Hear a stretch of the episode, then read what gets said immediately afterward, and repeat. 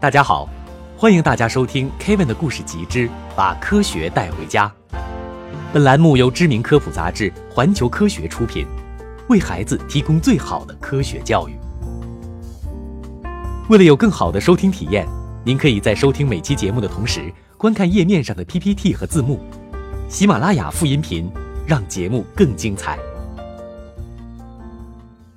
喇叭为什么会突然发出刺耳的尖叫？大朋友、小朋友们，大家应该都遇到过这样一个生活现象，就是拿着麦克风的时候，喇叭突然发出了刺耳的尖叫，让台下快要睡着的同志们虎躯一震。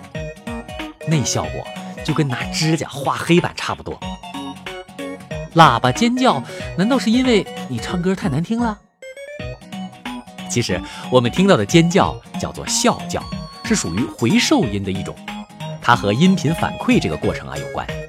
术语有点多哈，简单的说，啸叫是这样发生的：一般的音频系统，比如扩音系统、有线广播系统，都是由三个基本成分构成的：麦克风、扬声器或者说喇叭，还有放大器。麦克风收集声音信号，然后经过放大器的放大，再发送给扬声器。比如你对着麦克风说话，你的声音信号被传送到放大器这里，放大器把声音信号放大，然后传送给扬声器。扬声器就可以把你的声音广播给观众了。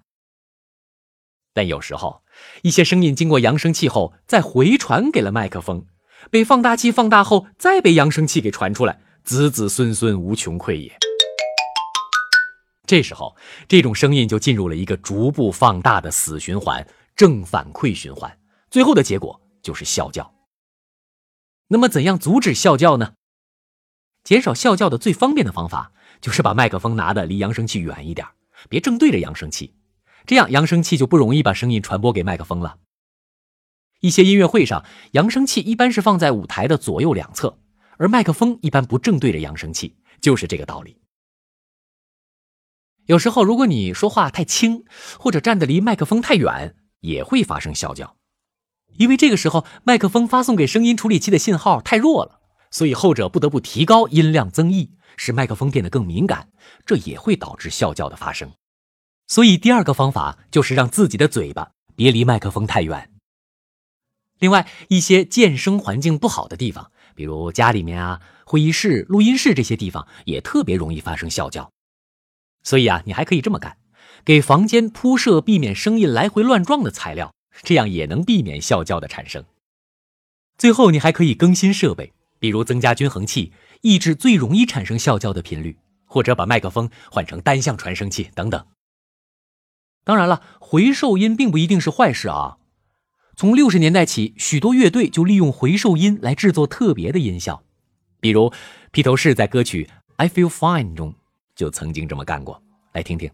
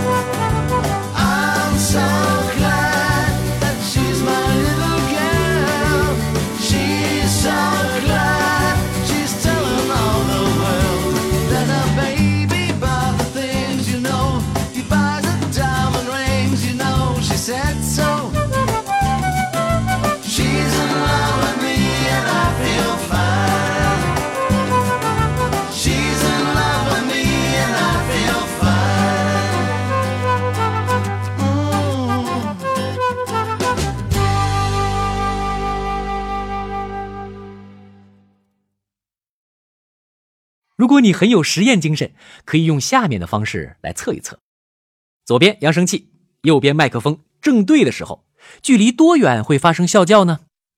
注意啊，千万在做这个实验之前，先把你们家的狗关到房间外面。